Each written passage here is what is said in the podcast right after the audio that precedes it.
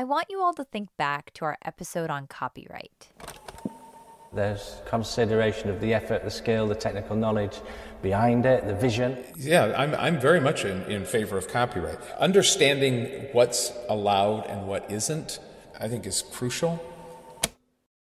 In the case of Harry Potter, or even the monkey selfie, the Copyright Act does do a good job of protecting creativity.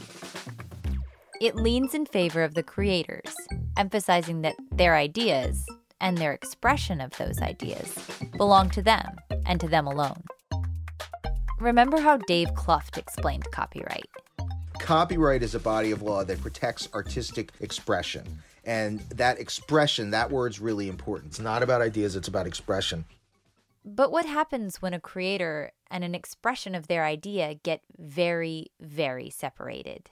When it's hard to trace back where an idea originated in the first place? When it seems like the Copyright Act might allow for some questionable behavior. What happens when a video game becomes so influential that people start to wonder where it got all its ideas from? I'm talking, of course, about Fortnite.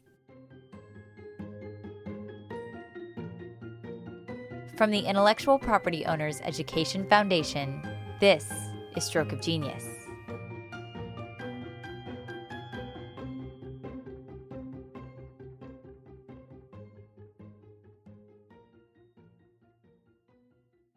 To almost any gamer, Fortnite is the best video game there is. But even in the suddenly crowded genre, Fortnite Battle Royale stands out thanks to its vivid colors and an outstanding freeform building system that is unlike anything else in competitive multiplayer gaming. Built by Epic, it's the most fun, most outlandish, and most high-quality game the world has ever seen. It's only been around since 2017, though Epic's original programming patents for the game were filed over 10 years ago. In its first year alone, the game earned over $1 billion in revenue. Last year, it earned over $4 billion. The object of the game is simple. The premise of the game is there's 100 people on an island with a storm that brings everyone closer to the middle, and the last person alive wins. It's like Hunger Games, basically, and just survive until you're the last one. If you're the last person standing, you get the W. Many gamers find the nature of the game to be so appealing, they'll play it over and over and over again. It's honestly just like addicting, like the competitiveness of it. It's like heart racing, like when you're in the last five people, it's like, oh my gosh, I have the chance to win. Dude, it was like a full-time job. I bet at one point in summer I would play like almost like 35 hours a week. Because it's not that common when you win. When you do win, it's exciting. So you're like chasing the excitement of winning. Well, at least for me. But some people win all the time, but not me. To make the game even more fun, Fortnite has teamed up with huge brands like Marvel and the NFL and massive celebrities like the rapper Travis Scott, who even hosted an in-game virtual concert. So your character can dress like Captain Marvel, or your favorite quarterback, or Travis himself. Of course, all of these costumes, or skins, as Fortnite calls them, belong under Epic's IP. They belong to, and within, the game of Fortnite. Fortnite has created a cultural crossover that's never really been seen before, as trends from the game spill out into the real world effortlessly. Perhaps the biggest example of this crazy cultural phenomenon is the Fortnite dance moves. You guys want us to do the Fortnite dance challenge, so we're gonna do it today. And guess what? I assumed that Fortnite was a game about dancing, and Twitch said, no, it's a game about killing. You kill people and then you dance. And it's like the motto that I have here. Fortnite calls them emotes. And you could like go up to random people and just start dancing and do like really funky dances. They're like really silly. Here's how it works. Players can choose from over 100 different emotes for their avatar.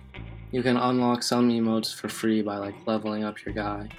Some are free, but a lot of emotes cost money. You could pay for emotes, and you could pay for emotes that no one else would have, so there could be like rare emotes. Emotes cost anywhere from $4 to $10. Keep in mind that Fortnite itself is free to download, so cosmetics like emotes are how Epic collects all its earnings.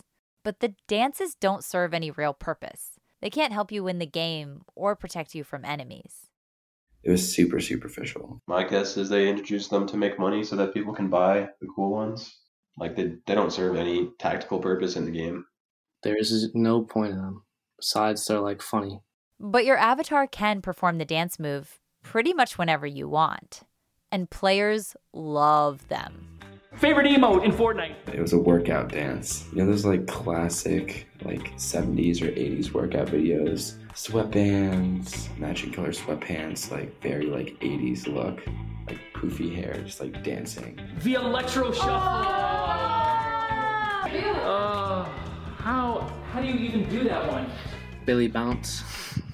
It's like that dance when you, like, shake your knees in and then, like, pick your feet up on the outside. Fresh. Oh.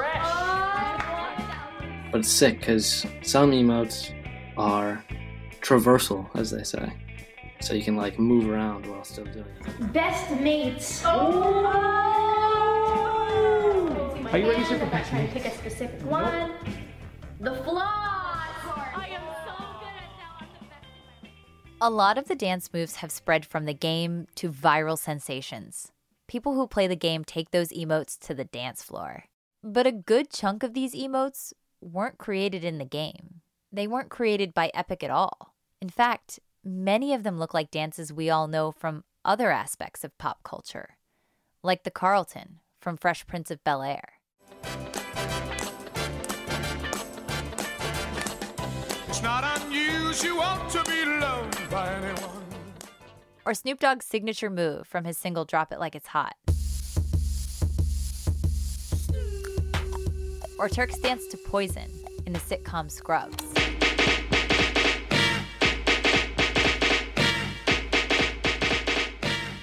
Most of Fortnite's dances come from, like, movies or TV shows. Like, they didn't just come up with it. They animate the people doing it in real life. But this is where it gets tricky. When Fortnite started using these dances, Epic didn't credit the artists who made them. In fact, the game renamed all the dances, erasing any indication that they had ever existed outside of the game at all. So the Milly Rock dance became an emote called Swipe It. Snoop Dogg's dance is now the Tidy. And the Carlton is known as the Fresh emote. Fresh. Oh, I love that one so much. Which one's Fresh? A lot of younger players don't recognize these dances from other parts of pop culture. They think the dances originated in Fortnite. It's like it's hot. Oh my God! Fortnite! The problem is that artists, the creators of these dances, don't receive any credit from Epic. And because of that, in 2018, some creators decided to take Epic Games to court for copyright infringement. Turns out that the franchise's company, Epic Games, is being sued for the game's usage of the Milly Rock dance as an emote. These creators included Alfonso Ribeiro, who played Carlton in Fresh Prince of Bel Air. In a lawsuit, Ribeiro alleges Fortnite used his dance without permission or compensation. There was a lot of support from the hip-hop community for these dance creators. Chance the Rapper tweeted about the controversy, saying, "Fortnite should put the actual rap songs behind the dances that make so much money as emotes. Black creatives created and popularized these dances, but never monetized them."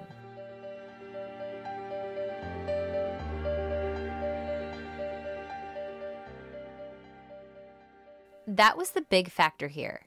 Not only was Fortnite using the dance moves without the creators' permission, they were also profiting off of them, making some $1 million every year on emote sales alone. So we've reached a copyright dilemma. Obviously, when we see the moonwalk, we think of Michael Jackson. But does he own that dance? Did he come up with it? Should anyone who wants to use it have to credit him? That'd be nearly impossible to police, wouldn't it?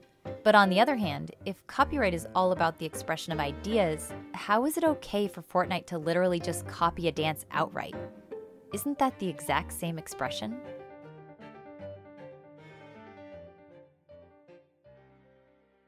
So there's one central question here. at the end of the day, can anyone really own a dance? I think it's hard to prove who invented a dance. I mean, I don't know how you would go about copywriting a dance, honestly. Under current copyright law, the answer becomes pretty clear. Here's a sentence from the Copyright Office itself. Individual movements or dance steps by themselves are not copyrightable. In order to copyright a dance, it needs to constitute choreography, which is subjective but usually requires the dance to be a certain length and combination of steps. So the moonwalk, for example, has been historically excluded from the category of choreography. What's more, the copyright lawsuits against Epic suffered a big blow when the Supreme Court ruled that the creators must already have a filed copyright before pursuing any lawsuits. When Alfonso Ribeiro tried to apply for a copyright of the Carlton, he was denied. After all, he's admitted publicly that the Carlton is a blend of Eddie Murphy and Courtney Cox. Soon afterwards, Ribeiro dropped the suit against Epic. The other lawsuits quickly dropped away as well. So as of now, the Copyright Act doesn't protect dance moves. But the Copyright Act is also pretty old. The law wasn't written with video games in mind.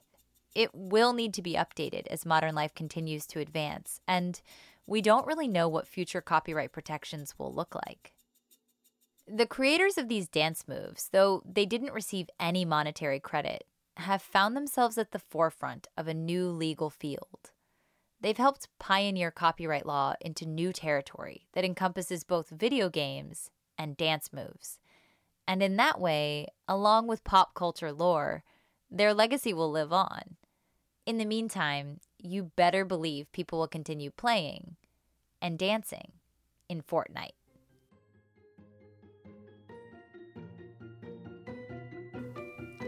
Thanks for listening to Stroke of Genius Season 3. Follow us on Facebook at IPOEF to get the latest updates about new episodes and new content. This podcast was produced by Goat Rodeo, a creative audio agency dedicated to guiding and empowering storytellers. Keep an ear out for us.